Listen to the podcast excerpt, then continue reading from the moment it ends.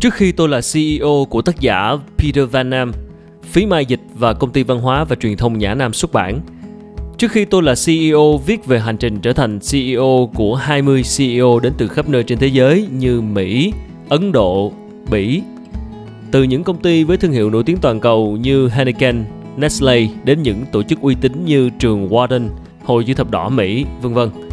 Tác giả đã gặp gỡ từng CEO, thực hiện các cuộc trò chuyện, phỏng vấn khi họ ở nhà cũng như văn phòng. Thậm chí ông còn theo chân họ đi công tác từ Amsterdam đến Washington, từ Dubai đến Davos. Những bản ghi chép độc nhất ấy, đậm chất riêng tư và cả các bí mật cùng những bài học hấp dẫn đã làm nên quyển sách này. Dù họ đến từ nơi nào trên thế giới, thừa kế tài sản hay bắt đầu từ hai bàn tay trắng, những người được giới thiệu thông qua quyển sách có nhiều điểm chung hơn những gì hồ sơ hay thông tin về họ cho thấy. Từ đó, tác giả đúc kết nên một công thức mang tên công thức thành công. Một, xây dựng một sự nghiệp từ những sở thích. Hầu hết các nhà lãnh đạo trong quyển sách đều có những khoảnh khắc khai sáng khi họ phát hiện ra sở thích của mình và theo đuổi chúng.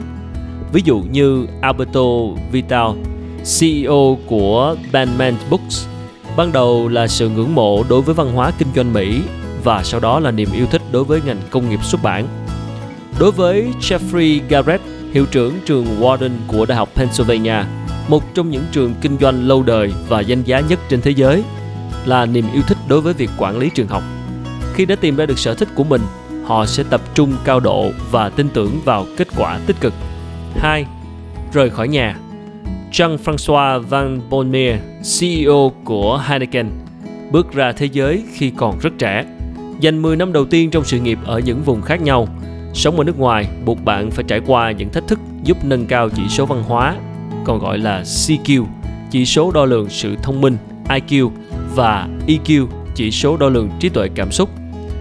Đó là những tài sản không thể thiếu đối với những người muốn lãnh đạo một tổ chức nhất là đối với các công ty lớn đang hoạt động ở nhiều quốc gia và lục địa khác nhau.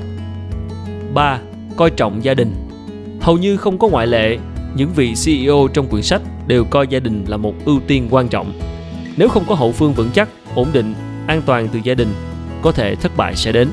Như chia sẻ của CEO Nestle Paul Bucker, ông nói về vai trò của vợ mình trong hành trình di chuyển qua các quốc gia rằng Cô ấy đã ở đó trong mỗi bước đường Cô ấy ở đó khi chúng tôi chuyển đi mỗi năm một lần. Cô ấy chăm sóc gia đình chúng tôi.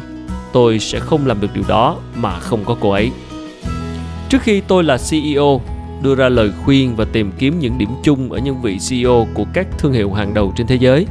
Đồng thời, cuốn sách cũng cung cấp một hiểu biết sâu sắc, độc đáo về hành trình mà nhiều doanh nhân thành công đã đi, cùng những bài học họ rút ra trên hành trình đó.